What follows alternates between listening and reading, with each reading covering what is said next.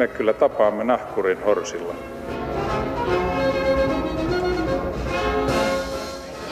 Mä sanoin, että minä juon nyt kahvia. Hyvät ihmiset, tervetuloa Roman Schatzin maamikirjan pariin. Virallisen laskentatavan mukaan tällä hetkellä maailmassa on sata yhdeksänkymmentäviisi valtiota. Joidenkin mielestä se on aivan liikaa, ja joidenkin mielestä taas pitäisi perustaa uusia itsenäisiä valtioita. Tänään täällä pohditaan itsenäisten valtioiden syntymistä, funktiota, tarkoitusta ja tulevaisuutta. Ja keskustelukumppaneiksi ovat saapuneet Venäjän tutkimuksen emeritusprofessori Timo Vihavainen. Huomenta. Tervetuloa. Huomenta. Kiitoksia. Ja maailmanpolitiikan professori Teivo Teivainen. Tervetuloa. Hyvää huomenta. Ja pahoittelemme, Teivo, vielä, että sun nimi oli kirjoitettu pikkasen väärin jossakin netissä. Se on Teivo. Kyllä, ja sukunimessä kaksi iitä. Se. Lausuit sen ikään kuin ei olisi. No niin, hyvä. Mähän on mamu, mä saan vielä tehdä virheitä. Olkoon menneeksi. No niin, meillä on internetissä lähetysikkuna, eli shoutbox auki. Sitä kautta saatte yhteyttä meihin ja toisiinne. Hyvät herrat professorit, niin sanottu lämmittelykysymys. Tämä aihe, kansallisvaltiot, itsenäiset valtiot, se on hyvin ajankohtainen sen takia, että viime viikonloppuna Barcelonassa tapahtui, tai ei onneksi tapahtunut vielä mitään sen ikävämpää, mutta mikä on teidän henkilökohtainen mielipide siitä, että onko se hyvä idea, että vuonna kaksituhattaseitsemäntoista osa Espanjasta haluaa itsenäistyä, vai onko se huono idea vai jotain siltä väliltä? No, jos multa kysyt, niin sanoisin, että nationalismihan on suurimpia tällaisia vapausliikkeitä, mitä historiassa on ollut, ja oli vapaus tyhmää tai ei, niin tuota, jos ajattelemme, sanoisin demokraattisesti, niin kyllä meidän pitää hyväksyä, että semmoinen mielipide niinkin monella on. Jos he ovat siellä vähemmistönä, niin sitten on vähän eri juttu.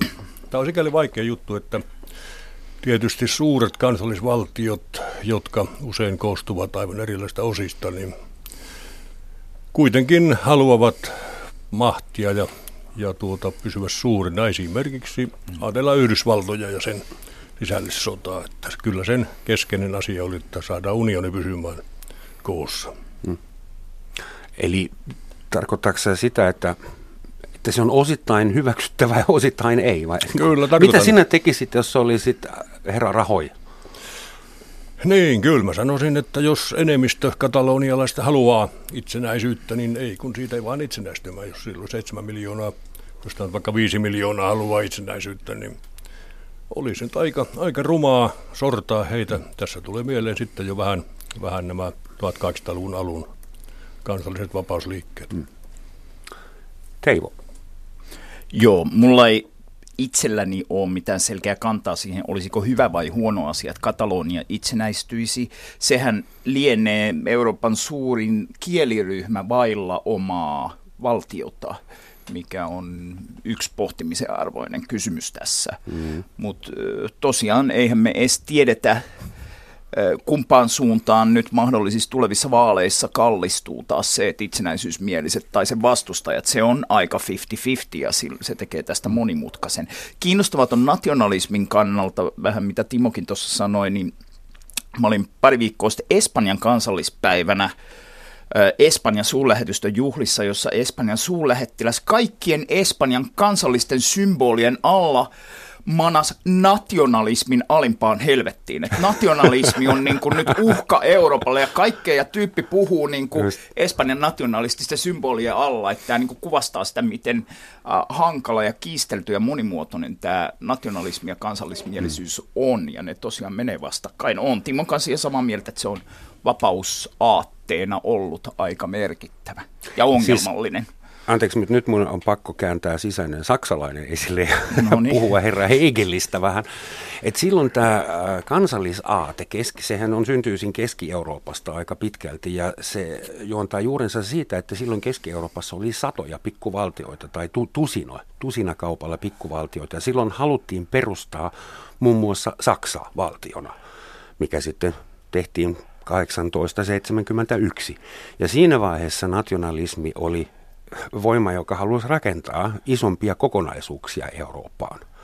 Mutta tällä hetkellä se regionaalinen nationalismi, sehän haluaa hajottaa Eurooppaa. Mä mietin, että jos, jos Katalonia saisi nyt itsenäisyyden ja saisi perustaa oman itsenäisen valtion, niin meillä on seuraavaksi Skotlanti, Lombardia, Veneto, Bayerin kuningaskunta ja, ja muutama muu. Eli siis, ja sen Euroopan presidentit ja pääministerit tällä hetkellä ovat suhteellisen yksi samalla äänellä tätä vastaan, tätä itsenäistymistä vastaan, koska kaikki pelkää, että Eurooppa hajoaa. Onko se teidän mielestä aiheellinen pelko? Mutta esimerkiksi Kataloniassa, niin valtaosa Katalonian itsenäisyysliikkeestä on sitä mieltä, että missään nimessä ne ei halua hajottaa Eurooppaa, vaan nehän haluaa tulla osaksi Eurooppaa ilman, että siinä on Espanjan valtio ja Espanjan kuningas jotenkin välissä, että se niin kuin ne haluaa ehkä muuttaa Euroopan yksikkörakennetta, mutta mm. niin kuin ajatusta yhtenäisestä Euroopasta tai tämmöisestä niin kuin Euroopan integraatiojutusta, niin sitähän ne saattaa kannattaa aika intomielisesti, että tämä on vähän monimutkaisempi tämä kysymys. Skotlannissa lienee vähän samantapaisia fiiliksiä ihmisillä, että osana Eurooppaa, mutta ilman niin kuin Lontoon ylivaltaa. Silloin kun E U perustettiin tai sen esiasteita, niin silloinhan puhuttiin paljon alueiden Euroopasta. Charles de Gaulle oli vissiin sen esitaistelija tai esiajattelija. Ja hän puhui isänmaiden Euroopasta. L'Europe des Nations. Mutta mikä oli no. se alueiden Eurooppa? Ja olisiko alueiden Eurooppa paremmin? Toimisiko Eurooppa paremmin, jos meillä olisi enemmän itsenäisiä valtioita sen, sen alueella? Niin, taikka tuota, niin enemmän vähän itsenäisiä. Eli nythän Eurooppa on tietenkin tämmöinen imperiumi ja, ja tuota... nationalismi ja imperialismi ovat usein vähän vastakkain, saattaa ne olla samallakin puolella joskus. Eli tuota, kyllä tässä parikin vuotta sitten puhuttiin pal- paljon tästä subsidiariteetista, eli tuota, korostettiin sitä, että, että tietenkin imperiumin piirissä jokainen maa menettää itsemääräämisoikeutta, mutta se on jollakin tavalla otettava takaisin, eli, eli sitten alueita annettava niille valtaa, jotka saattavat kansallisvaltion piirissä taas olla, olla tämmöisessä ö, alistetussa asemassa. Joo, siinähän on tämä vanha, mun mielestä ihan viisas viisaus siitä, että valtiot saattaa olla liian suuria yksiköitä joillekin pienille asioille ja taas liian pieniä yksiköitä joillekin suurille asioille. Jälkimmäisistä nyt vaikka ilmastonmuutoksen kanssa kamppailu ja jotkut sodan ja rauhan kysymykset tulee mieleen. Siis globalisaation aikana, jos miettii esimerkiksi meidän resursseja, me kaikki hengitetään samaa ilman, me juodaan samaa vettä ja syödään viivan alla myös samaa viljaa ja samoja, samoja omppuja. Onko kansallisvaltion rooli sitten irtaantunut vai onko kansallisvaltio jäänyt vähän niin kuin jälkijunaan? Koska mä mietin sitä, että, että meidän, meidän tavarat ja ihmiset ja, ja raha varsinkin liikkuu lähes valon nopeudella. Ja meidän valtiolliset rakenteet, nehän laahaa aina perässä kuukausikaupalla. Saksassa tieto ei kulje eri osavaltioiden välillä ja sen takia ei saada terroristeja kiinni. Eli siis olisiko, olisiko mahdollista korvata valtiolliset rakenteet jollain toimivammalla, tehokkaammalla? Niin, jos olisi tämmöinen ö, maailmanlaajuinen anarkismi, niin tuota, voisi sitä tietysti ajatella. Krapotkinhan oli sitä mieltä, että ihmisten oma etu aiheuttaa sen, että he, he kyllä työskentelevät kokonaisuuden hyväksi. Hyvä esimerkki oli maailman postijärjestelmä, jota kukaan ei erikseen rahastanut, että miten paljon juuri tämä kirje vie, vaan kaikki uskovat, että saavat takaisin sitten siinä, siinä vaihdossa. Mutta kyllä siinä se vaara on, että joku se vallan ottaa ja, ja tuota, nyt näyttää siltä, että suuret korporaatiot ovat jo ottaneet siitä hyvin paljon. Niin tilasto sanoo, että tällä hetkellä maailman sadasta suurimmasta taloudesta enää jotain kolmekymmentä on valtioita ja seitsemänkymmentä on ylikansallisia tai suuria yhtiöitä. Että miten tätä voisi tulkita? Että onko kansallisvaltio sitten tuommoinen viime vuoden malli uudistuksen tarpeessa? Joo, ne, noihan vertailut, jossa pannaan jotain äh, tuotantolukuja valtioiden ja liikeyritysten perään ja laitetaan niin kuin lista, että mitkä on suurimpia yksiköitä, niin siinä on vähän tämmöinen niin kuin appelsiinien ja hevosten vertailu, että ne, ei, niin kuin, ne ei ihan kuvasta samaa asiaa, mutta Itse olen kyllä vahvasti sitä mieltä, että liikeyritykset, osa niistä nimenomaan nämä suuret jättimäiset byrokratiat, jotka harjoittaa itse asiassa aika suunnitelmataloudellista toimintaa, ostaa itseltään, myy itselleen, hinnanmuodostus ei suinkaan aina tapahdu jossain niin kuin taloustieteen oppikirjojen mukaisilla kysyntä- ja tarjontakäppyrien kohtaamispisteessä, vaan ihan niin kuin Neuvostoliitto-meiningillä, että pääkonttorin suunnitteluosastolla niin kuin päätetään, mikä on se järkevä hinta, jotta saadaan jotain järkeväksi suunniteltuja asioita aikaiseksi. Niin tässä mielessä liikeyritykset on saamassa valtion kaltaisia piirteitä. Et mä itse näen, että se yksi ero on, että valtiot on niin kuin tämmöinen aluetta, territoriota, niin kuin, o, hallitseva yksikkö ja, ja liikeyritykset yleensä ei ole. Ja sitten toinen keskeinen ero, että valtiot usein väittää edustavansa jotain demokraattisia periaatteita, viime kädessä ihminen ja ääni, kun taas liikeyritykset ei väitä tätä, vaan sanovat edustavansa rahayksikkö- ja ääniperiaatetta. Mm. Mutta muilta osin valtio ja ison liikeyrityksen ää, välinen ero on paljon vähäisempi kuin me yleensä Nyky. ajatellaan, että ne on molemmat niin kuin, vähän niin kuin poliittisia yksiköitä. Kyllähän tässä valtiot on jäämässä jalkoihin ja niitä pitäisi vähän auttaa ja tukea. Joskus tuntuu siltä. Riippuu vähän valtiosta. Niin, ei ehkä kaikkia valtioita mm. tarvitse tukea tai kannattaa tukea, mutta äm, niin, tulee muuten mieleen kaikista valtioista. Suomi on tällä hetkellä virallisen arvion, arvioinnin mukaan vähiten epäonnistunut. Semmoinen indeksi on olemassa kuin Failed States Index ja Suomi on jumbosijalla, että että ihan hyvin tällä valtiolla vissiin menee tai muilla menee vielä paljon huonommin. Mm.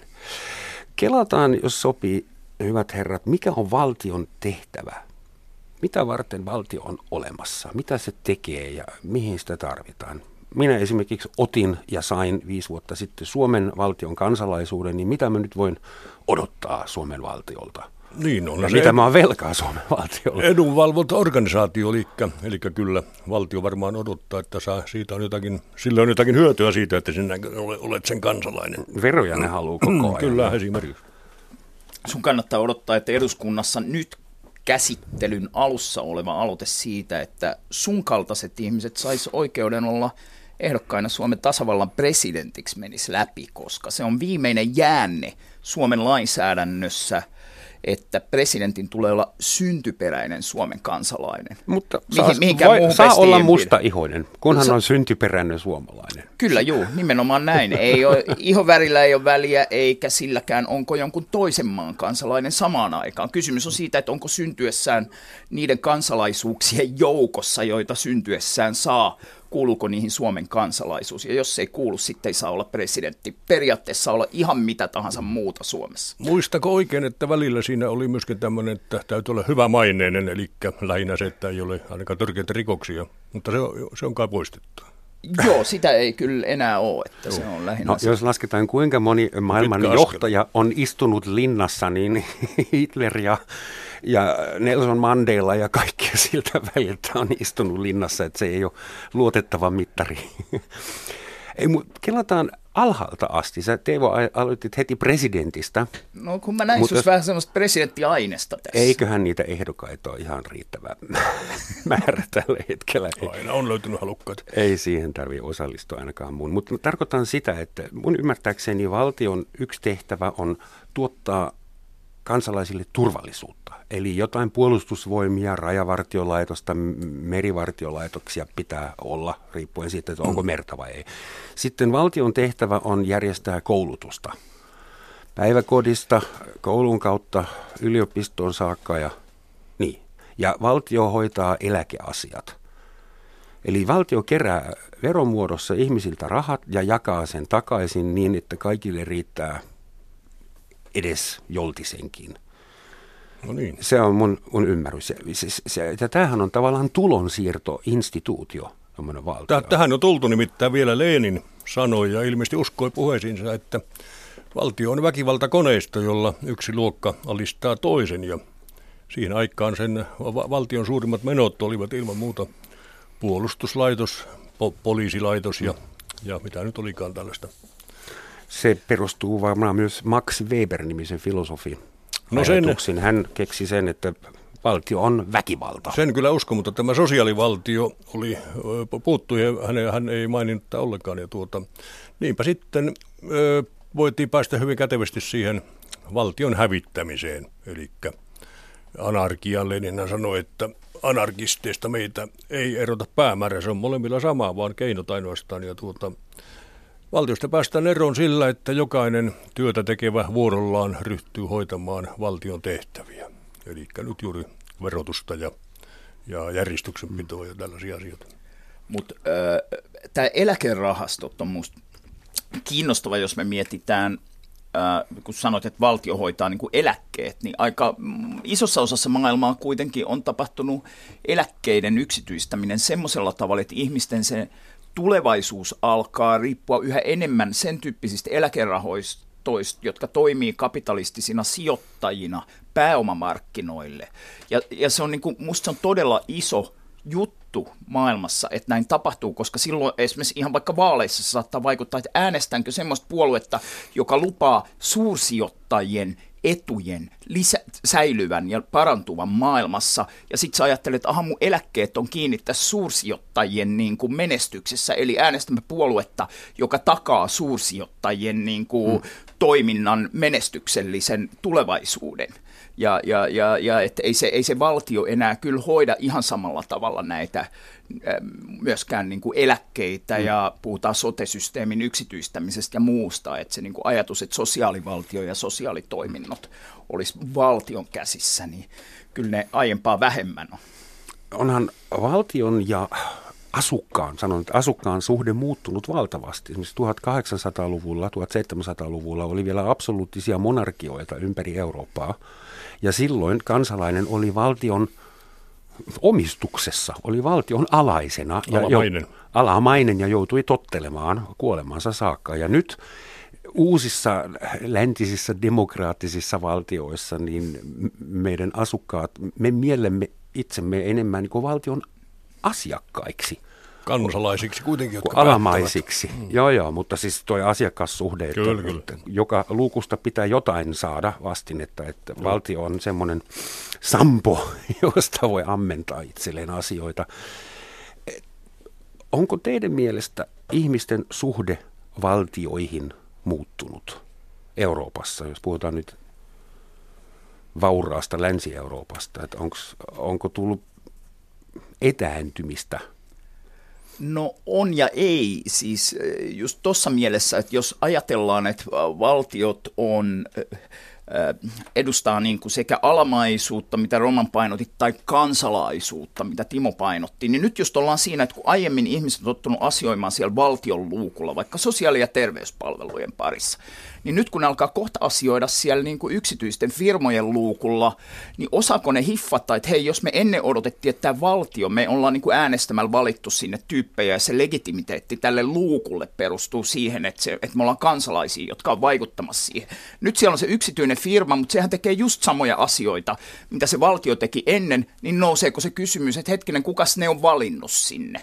Ollaanko me nyt vaan asiakkaita, ja katoaako tämä kansalaisuus? Ja yksi meidän tulevaisuuden isoista mahdollisista kamppailuista tulee olemaan, että käydäänkö me kansalaisuuskamppailuja ja asiakkuuskamppailujen lisäksi suhteessa isoihin liikeyrityksiin. Joo, kyllä näin on. Mun mielestä valtion uskottavuus on todella paljon vähentynyt. Ja tietenkin siihen vaikuttaa myös se, että, että esimerkiksi Suomessa valtion suvereniteetti alkaa olla aika lailla jo myöskin vähentynyt. Että E U päättää jotakin, me, me saamme dekreettejä ja meidän pöljät sitten katsovat, että näitähän pitää noudattaa ja päätökset tehdään muualla. Mutta toisaalta Suomi on ollut aika hyvä neuvottelemaan itselleen jotain ylimenoaikoja. Esimerkiksi semmoinen laitos kuin Alko on ilmeisesti edelleen olemassa, vaikka Suomi on ollut jo monta vuotta Euroopan unionin jäsen. Mutta ruotsalaiset neuvotteli nuuskan. Älä unohda tätä. Se on kuitenkin aika iso, iso saavutus. Joo, mutta se onkin folkhemmet. Siellä pidetään vielä kunnon huolta nuuskavaisista kansalaisista. Jos verrataan esimerkiksi valtiot ja suuret yhtiöt, eli suuri yhtiö järjestää työntekijöiden lapsille päiväkotipalveluita, järjestää eläkeasioita, sillä voi olla oma terveyspalvelu, jopa parempi kuin valtion virallinen, mutta se mikä isoilla yrityksillä ei ole, toisin kuin valtiolla isolla firmoilla ei ole puolustusvoimia, ei ainakaan näkyviä virallisia, eikä ole ää, fyysisiä rajoja, joita pitäisi valvoa tai olla valvomatta. Ja sillä ei ole poliisia. Tai no joo, varmaan Googlella taitaa olla oma poliisi, en tiedä missä uniformussa he kulkevat. Mutta siis tämä, tämä eksekutiivivoima, valtiollahan on poliisivoima. Ja sitten ei yrityksillä on. Yritys voi antaa sulle potkut, mutta valtio voi laittaa sut linnaan. Niin, Amerikassa sata vuotta sitten kyllä ilmeisesti oli. Oli jonkunlainen armeijakin jopa tarvittaessa ja omia poliisivoimia suurilla firmoilla. Että näin, näin olen ymmärtänyt. Joo, var, nytkin on varmaan aika monilla isoilla firmoilla tuommoisia paramilitaarisia Joo, niitä joukkoja. On. Sitten on Joo. Niin kuin firmoja, jotka tarjoaa, jotain Blackwater, mitä niitä on, niin. tota noin, jotka tarjoaa näitä palveluita. Vartioimisliikkeet on niitä meillä. Näkyy. Niin ja ihan meidän omat stevarit täällä, S T V tai nää, mitä, mitä vartiointiliikkeitä nykyään onkaan. Niin kyllä tämä niinku keskustelu siitä väkivaltamonopolin hajoamisesta niin, että se ei enää ole julkisen vallan alainen yhtä itsestään selvästi kuin vielä joskus oletettiin, niin on osittain mm. tapahtumassa. Ehkä yksi, minkä mä olisin lisännyt tuohon lippu. Mä just tein semmoisen kirjan Maailmanpoliittinen kansalliskävely, jossa mä pohdin sitä, että onko vaikka U P M-niminen suomalaisyritys maailmalla, joka edustaa Suomea jossain Uruguayssa, Argentiinassa aika hmm. paljon, niin mitä kaikkea eroa siinä on suhteessa, että miten Suomea edustetaan.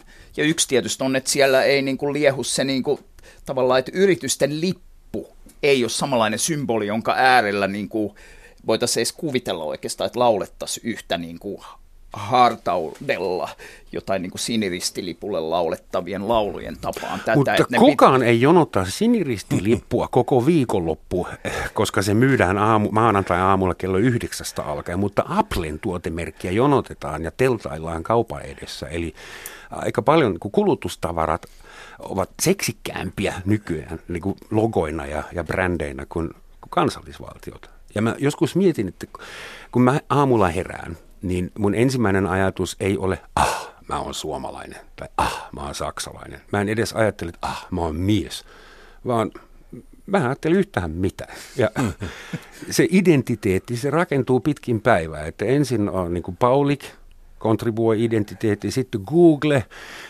Microsoft, Apple. Eli eikö se ole niin, että meidän identiteetti määräytyy aika lailla muiden asioiden kautta kuin sen kautta, mikä passi meillä on taskussa? Meillä varmaan, mutta ajatellaan Amerikassa jatkuvasti lauletaan kansallislaulua. Ruotsissakin lippu on, pistetään salkoon, jos sillä on vaikka, vaikka rouvan nimipäivät talossa. Että meillä siihen suhtaudutaan hyvin, hyvin paljon hartaammin ja vähän niin kuin uskonnollisemmin. Että no kyllähän se Amerikassakin, kyllä se hyvin harrasta on, mutta tuota se, mun, mun ainakin näkisin, että se on paljon enemmän läsnä kuin meillä se lippu ja tuutta, se amerikkalaisuus ja uskollisuus sille lipulle. Joku kulttuurihistorioitsija väitti kerran, että yhdysvaltalaiset ovat sen takia niin yberpatriottisia, koska heillä ei ole oma kansaa. Siis semmoista. Se Suomihan ylpeili sille, että meillä on täällä oma kansa ja se on kaksi- tai kolmikielinen jopa ja niin. Eli siis tämä Star Spangled Banner, sen, sen tarkoitus on myös sulattaa nämä amerikkalaiset yhteen nationiksi. Ja Suomessahan sitä ei ehkä enää niin paljon tarttisi sadan vuoden jälkeen, vai? No joidenkin mielestähän sitä just nyt tarttisi, ja Suomen lippuja tuolla kyllä jossain piirissä heilutellaan aika paljon.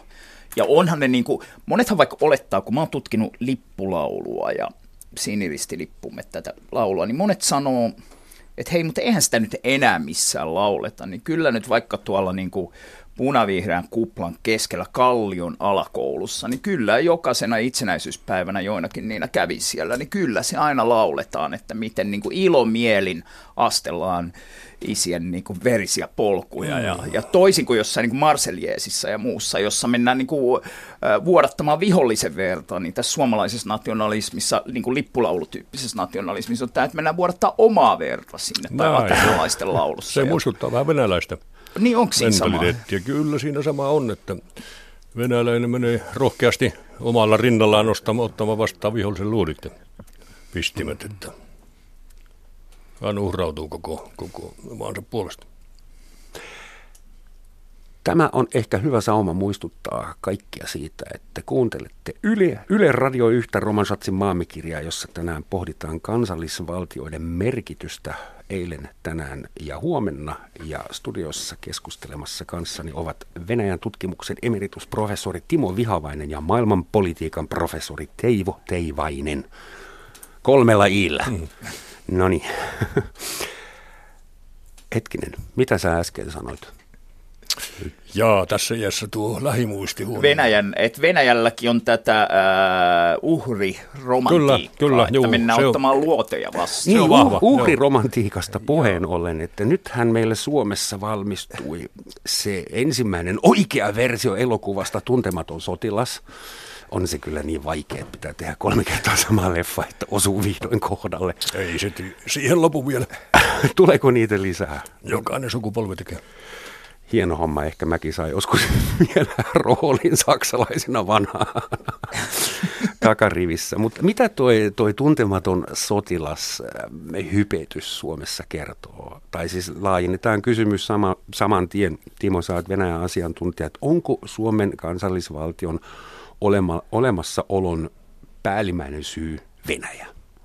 No kyllä se sitä hyvin pitkälle on, nimittäin mehän oltiin siellä kuin herran kukkarossa sen aikaa, kun keisari piti valansa, niin kuin me tulkittiin, mutta sitten kun, sitten kun tämä tilanne muuttui, niin Venäjä oli meille tämmöinen eksistentiaalinen uhka, näin, näin se ymmärrettiin, että sama oli sitten viime sodan aikana, että Saksan kansa säilyy, vaikka se häviäisi sodassa, mutta Suomi, Suomi voidaan hävittää kokonaan, se häviää kansakuntana, sitä ei enää ole, kun sitä venäläiset vähän sitä käsittelevät, näin se asia ymmärrettiin.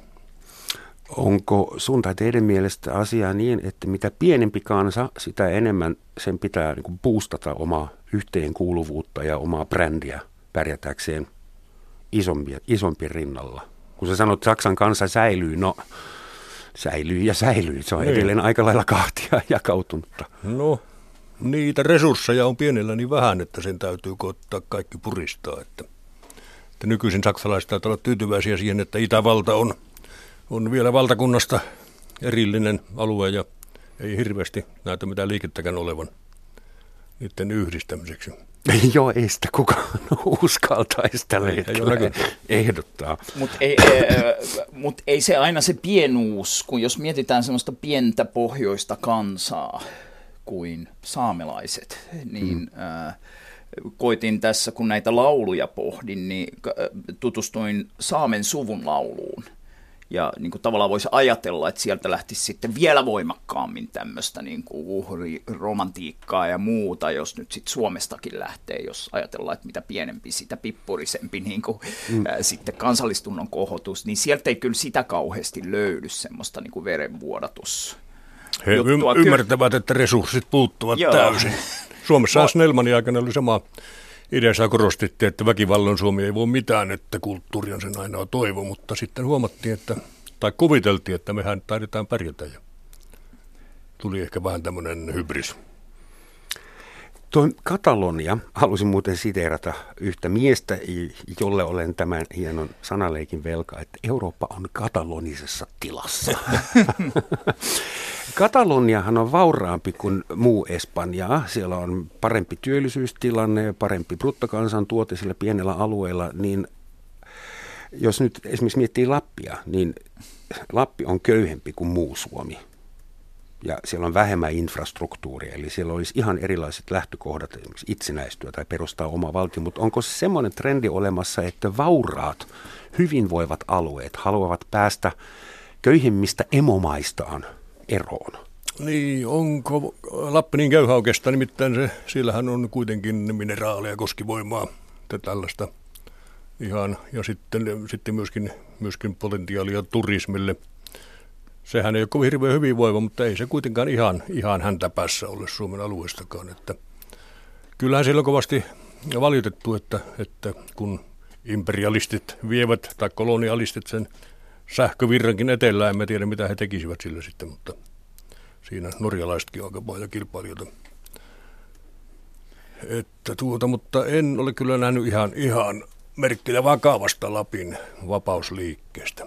niin kyllä se tuo Pohjois-Suomessa on enemmän se saamelaisten vapausliike, joka ei tähtää itsenäisen valtion perustamiseen käsittääkseni, ainakaan missään kovin näkyvissä yhteyksissä, niin sehän on ihan eri asia kuin, että me puhuttaisiin Lapista yksikkönä, kun että jos me puhutaan Euroopan ainoasta alkuperäiskansasta ja saamelaisten oikeustaistelusta, niin silloin on kyse etnisesti määritellystä ryhmästä, josta osa asuu vaikkapa Helsingissä. Mm. Ja, ja se on niin kuin yksikkö nimeltä saamelaiset, jotka haluaa enemmän oikeuksia, joiden niin kuin oikeuksien kunnioittamiseen Suomi on periaatteessa sitoutunut kansainvälisen työjärjestön I L O:n sopimuksen numero sata kuusikymmentäyhdeksän allekirjoittajana, mutta Suomi on kieltäytynyt sitä ratifioimasta, mikä vähän tätä Suomen brändiä, että me ollaan maailman köyhiä ja sorrettujen ystävä, mutta omaa alkuperäiskansaa tai tätä Suomen valtion rajojen sisällä osittain olevaa alkuperäiskansaa, niin ei kai me nyt niille aleta niin kuin oikeuksia antaa. Niin tässä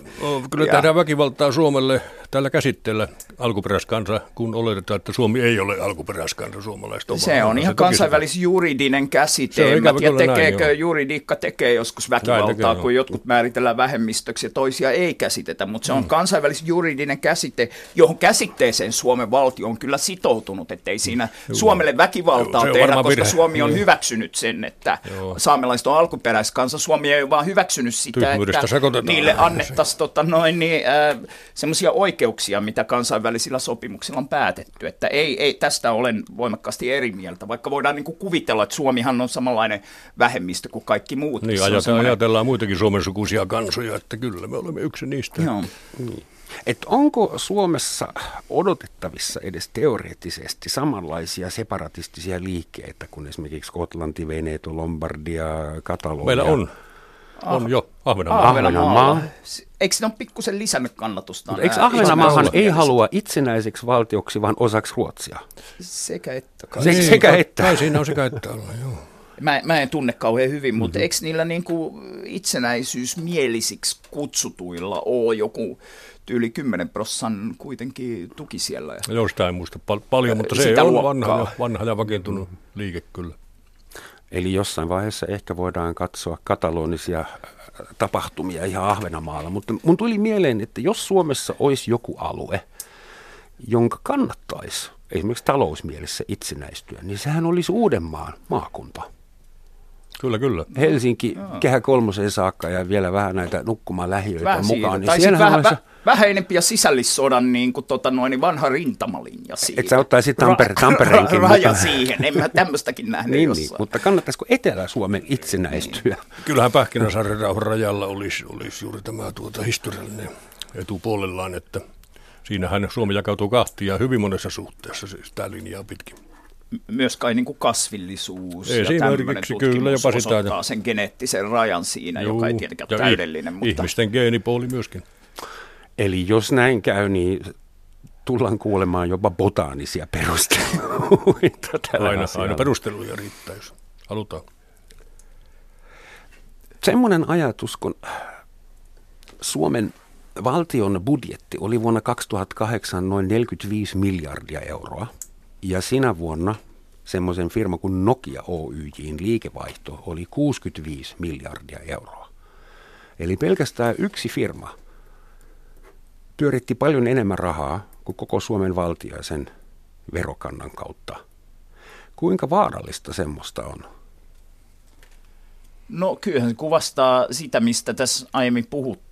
Että monilta osin, jos pohditaan valtaa, vallankäyttöä, niin isoista firmoista on tullut poliittisia toimijoita, vaikka se niin kuin liikevaihdon ja bruttokansantuotteen niin kuin suora vertaaminen niin on, on vähän ongelmallista, mutta tota, Mut se kuulostaa hyvältä, anteeksi. Joo, se kuulostaa hyvältä, olkoon menneeksi. Juu, ei kannata yhdellä jalalla seistä koskaan, että sitä mennään Suomi seisoo puujalalla, että kyllä se olisi puujalka vielä varalla sillä.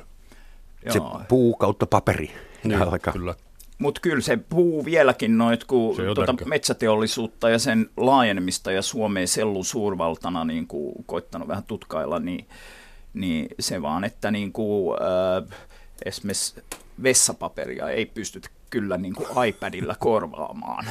Että et, et se niin kuin paperimassan tuotanto näytti siltä, että nyt kaikki tulee, tulee Nokia ja ö, teknologia, uusi kommunikaatioteknologia, paperi ei tarvita missään. Niin se on huomattu, että jengi muuttaa kaupunkeihin maailmalla, vaipat, vessapaperit, kaikki tämmöiset, tota noin, niin näillä paperifirmoillahan menee osalla aika hyvin.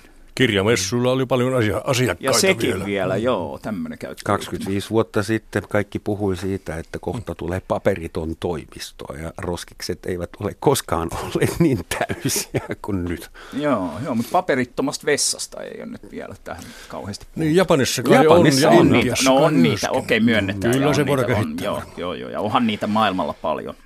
Myönnetään, mutta kun ihmiset muuttaa kaupunkiin, maailmalla, niin ne haluaa paperia vessaan.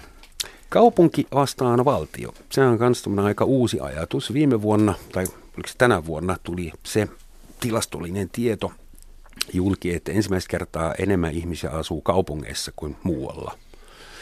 Ja aika monet kaupunkien pormestarit, Helsingin pormestarin mukaan lukien, niin valmistautuvat jo johonkin isompaan operaatioon, että kaupungit ovat elinvoimaisia, pieniä alueellisia yksikköitä ja saattavat nostaa jonkinmoiseen kapinaan emovaltioitaan vastaan. Onko kaupunki, urbaani yhteisö se tulevaisuuden suunta?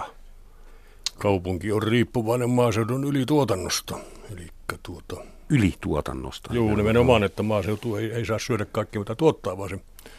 Sen pitää elättää tavallaan niin kuin loiskasvannaista, eli kaupunkia siinä. Että siinä on se aika suuri vaara. Jos syntyy tämmöinen ekologinen kriisi, niin miten, mikä on kaupungin resilienssi, eli miten, millä ne sitten elää. Ei ne syö sitä paperia eikä, eikä bittejä. Meinaatko, että kun meillä on Merihaassa parikymmentä semmoista viljelylaatikkoa siellä betonitalojen välissä, että sillä ei sitten tulla et, tiukan et, paikan tullen toimeen? Tehän voitte ihan, kalastaa ihan. Olohuoneen ikkunasta se Merihaassa. On, se, on, se kyllä onnistuu, joo. No se on pieni mut, apu kyllä. Tota, äh, Mutta kyllä mä silti näen, että kaupungit tulee lisäämään merkitystään maailmassa ja sitten tämmöiset niinku kaupunkialueyksiköt vaikka.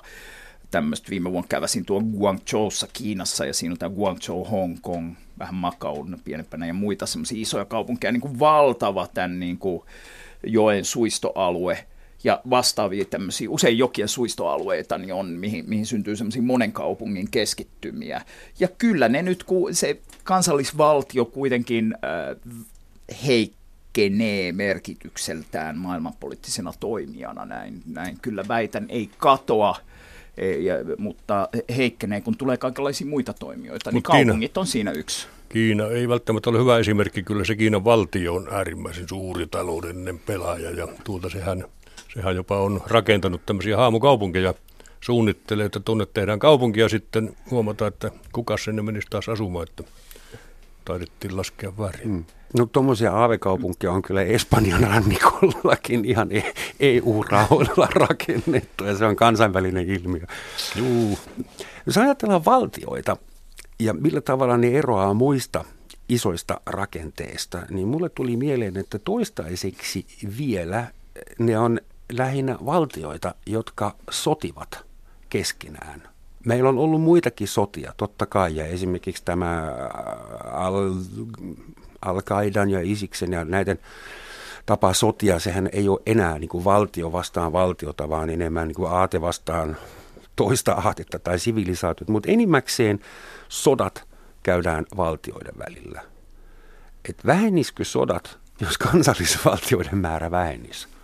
Vai jos tuli... olisi yksi suuri kalifaatti, niin ei sen alueella välttämättä sotia käytäisi, se oli vähän niin kuin Pax Romana ja Pax Britannica, eli ei niiden alueella sisäisiä sotia mm. ollut. Kyllä ulospäin sitten. Oli joku rajoilla. Pax Russikakin jossain vaiheessa. Kyllä, kyllä, joo. Eli siis rauhaa voi syntyä, jos on yksi suuri vahva toimija, joka estää kaikkia muita tappelemasta. Rauha on pakottaja. Ja te ette usko, että rauha saadaan aikaan pakottamatta? No eikä nyt täydellistä rauhaa koskaan saada, mutta onhan näitä monenlaisia tilastoja, joiden mukaan maailma on vakaasti muuttunut satojen vuosien ajan jatkuvasti rauhanomaisempaan suuntaan. Väkivalta on vähentynyt, mutta eikö sodat tule lisääntynyt? Joo, no tässä on mittareina ollut nimenomaan väkivalta, että mikä, mikä, mikä sitten määritellään sodaksi tässä tota noin, niin, toiminnassa. Mutta se, että paljonko ihmisiä tapetaan väkivaltaisesti sodissa, tietysti tulee volyymiä enemmän. Kyllä, mutta aikoinaan ihan arkielämässä sitä tapahtui hyvin paljon. Joo. Enemmän kuin nykyisin. Jos katsotaan, kuinka sodankäynti on muuttunut, siis, tai siis kuinka se on muuttunut, kuka käy sotaa, ketä vastaan, niin voi huomata semmoisen jutun, että koko tunnetun historian aikana vain yhden ainoan kerran demokraattinen valtio on julistanut toiselle demokraattiselle valtiolle sotatilon. Keksittekö, ketkä ne oli? Iso-Britannia joutui julistamaan Suomelle sodan. Mutta kuten tiedämme, siinä sodassa ei, ammuttiin vissiin muutama laukaus, mutta kukaan ei kuollut. Mutta Juu, se on, pommeja, pommeja pudotettiin. Pommeja pudotettiin. Mutta se on ainoa tapaus, jolloin niin kutsutusti demokraattinen valtio julisti toiselle samanlaiselle sodan. Kaikki muut sodat oli muiden ei-demokraattisten valtioiden aloittamia. Niin, niin, antaako ei, se toivoa? Ei, ei, ei, ei, ei näin, ei näin. Siis sano yksi asia on tämä demokraattisen rauhan Äh, teesi, jonka, jonka juuri mainitsit, mutta kyllähän nyt demokraattiseksi kutsutut valtiot on hyökkäyssotia aloittanut vaikka kuinka paljon, että vaikkapa Yhdysvallat Totta. aloitti sodan Irakissa aika äskettäin, niin, niin että ei pidä vetää sitä johtopäätöstä, että demokraattiset valtiot tai demokraattiseksi kutsutut valtiot olisi jotenkin niin rauhantahtoisia, että ne ei ikinä aloita sotia. Joo, vaan tässä oli va- kysymys sodan julistamisesta. Okei. Okay. Joo. Joo. Enäähän niitä sotia ei enää virallisesti kohteliaasti julisteta. Ei, ei edes on tämmöistä kaunopuheisuuden tasolla tuota rauhanomaista käyttäytymistä. Mm. Eihän tuota Neuvostoliittokaan aikoinaan hyökännyt Suomeen, vaan solmi sopimuksen Suomen uuden hallituksen kanssa ja tuli sitä auttamaan ja, ja luovutti sille suuren maa-alueen, paljon suuremman kuin sitten sai vastineeksi talvisodossa. Joo, ja sitten neljä yksi taas, kun tuossa uudessa tuntemattomassa, jota kävin just katsomassa, niin kyllä siellä tulee se radiopuhe, jossa kun lähetään sattumalta samaan aikaan, kun Romanin entisen kotimaan joukot pyörymään kohti itään, niin todetaan, että nyt on itäinen naapuri taas aloittanut tämän aggression meitä vastaan. Kuule, mun entinen kotimaa on Länsi-Saksa, ja Länsi-Saksa ei ole ikinä hyökännyt kenenkään kimppuun. Puhutaan vielä itsenäisyydestä. Suht tuoreena Suomen kansalaisena mä tietysti olen hyvin ylpeä siitä, että saan nyt itsekin edustaa sadan vuoden itsenäisyyttä, mutta välillä tulee mieleen, että eikö sadan vuoden jälkeen voitaisiin juhlia jo jotain muuta kuin sitä itsenäisyyttä. Koska itsenäisyys tarkoittaa sitä, että juhlimme sitä, että emme ole enää Venäjän alusmaa. Totta kai sitä voi juhlia, mutta sadan vuoden jälkeen luulisi, että olisi tullut jo jostain uutta sisältöä. No näin, näin se onkin, eihän me enää olla itsenäisiä, että, että se itsenäisyys saavutettiin sata vuotta sitten, mutta ei kai kukaan väitä, että olisimme vieläkin itsenäisiä. No, E U-jäseninä. Itse saatte määrätä, että sunnuntaisin ei voi ostaa viinipullo kotiin. Jaa, taitaa olla vielä sen verran. Sen verran se taitaa olla hyvin Aras tärkeä. Mutta siis sun mielestä Suomi ei ole itsenäinen? No eihän se, kun se on tämmöisten ylikansallisten järjestöjen jäseniä tuota, äärimmäisen kuulijainen vielä niille päätöksille, mitä, mitä siellä tehdään.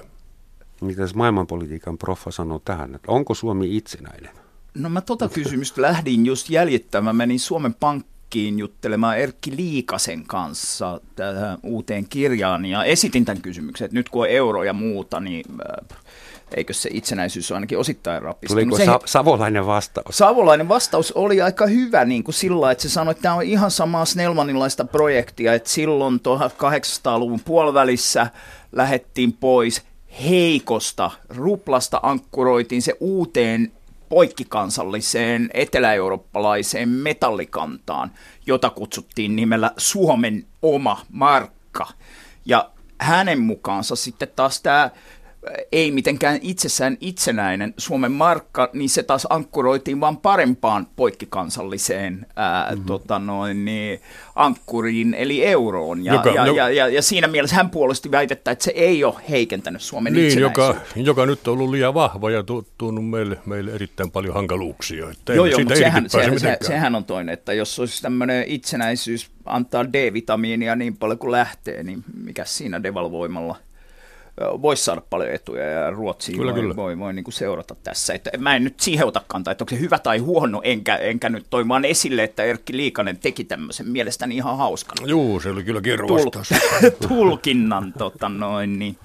Ja se on se Euroopan keskuspankin itsenäisyys, joka on tämä ehkä yksi merkittävimmistä itsenäisyyksistä Euroopassa, Juu, joka meillä. täyttää tänä vuonna kaksikymmentäviisi vuotta. Meillä on vapaus noudattaa sitä, mitä Saksassa päätetään. Se oli vähän niin kuin, niin kuin aikoinaan Varsovan liitossa ja siis se ystävämaissa sai olla ihan, ihan vapaasti samaa mieltä kuin Moskovassakin oltiin. No niin, onko Suomi muuten ma- su- maailman saksalaisystävällisin maa?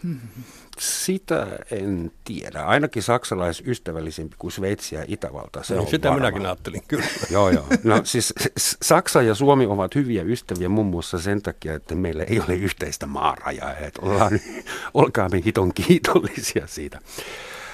Toi, niin kuinka itsenäinen valtio voi enää olla? Valuutta on yksi asia ja ei voi devalvoida, eli ei voi kauheasti vaikuttaa omaan vientiin tai tuontiin, mutta millä muulla tavalla itsenäisyyttä voi harrastaa? Valtiollahan on omat rajat ja kansalaisuus. Meillä oli, oli nämä jo autonomian aikana, eli sata vuotta ennen itsenäistymistä. Että se on yksi aika tärkeä pointti, mutta onko meillä niitä enää? Kysyn vaan.